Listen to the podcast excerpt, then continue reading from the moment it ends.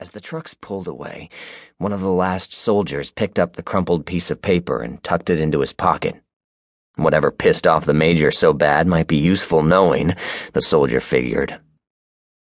The little convoy moved out on Route 50, and each and every soldier had the luxury of watching their former comrades hanging dead from a light pole. Some of the soldiers grumbled quietly, knowing it was a bad thing to leave them unburied but they were too afraid of the major to protest.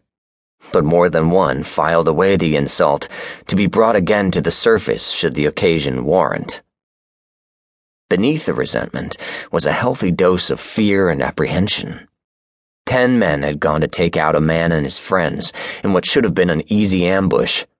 But now all of these men were dead, and the killer of those men openly mocked and threatened their leader. What kind of man was John Talon?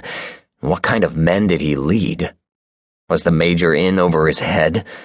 Would they all suffer the same kind of inglorious end? As the little note was passed around, the soldiers began to wonder. How many of them were going to finish this trip?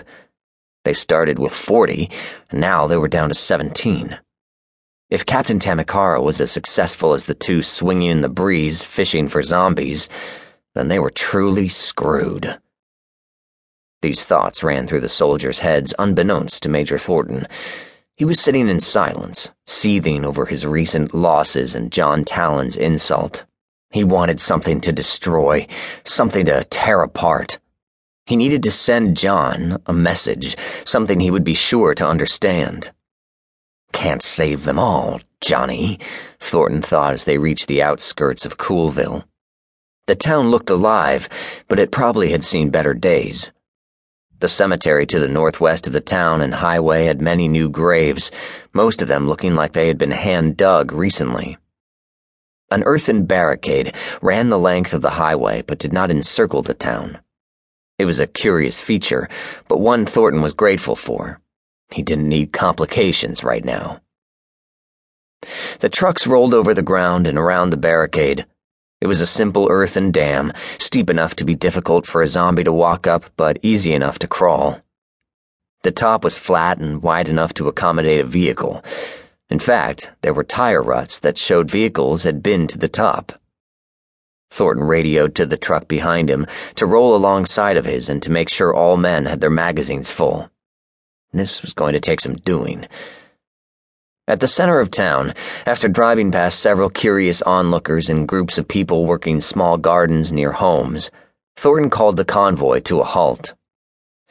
He saw the town was relatively small and sparsely populated, but he didn't really care. He stepped out of the truck and straightened his uniform, figuring to continue his ruse one more time. Good morning, Ken said to the assembled townspeople across the street. There looked to be about fifty of them in the parking lot of what seemed to be the local grocery store. One man, a gentleman of indeterminate age, walked forward with a noticeable limp. His eyes roamed over the trucks and the assembled soldiers and started to look wet with tears. Thornton was disgusted by the show of emotion, but kept a smile on his face. Are you in charge? The man nodded. When we saw the trucks, we hoped the military had finally gotten hold of the zombies. Are you with a scout group or some kind of public relations? The man asked. Thornton smiled. You might say that. Speaking of scouts, you all didn't happen to meet a man heading east recently on Route 50 there, did you? The man thought a minute. Come to think about it, there was a big RV moving in that direction headed east. Passed by here about three hours ago, give or take an hour. Might have been the man you're looking for. Thornton mused about that information. That meant Talon was probably 20 to 50 miles ahead, given the terrain and obstacles. In normal times, it would have been closer to a hundred miles. Good. Very good, he thought. He looked down at the man. How are you situated for supplies? Will you be able to make enough for winter? We have seeds if you need them. Major Thornton was doing his best to continue the ruse. The man grinned. No, we're pretty well set. We've managed to.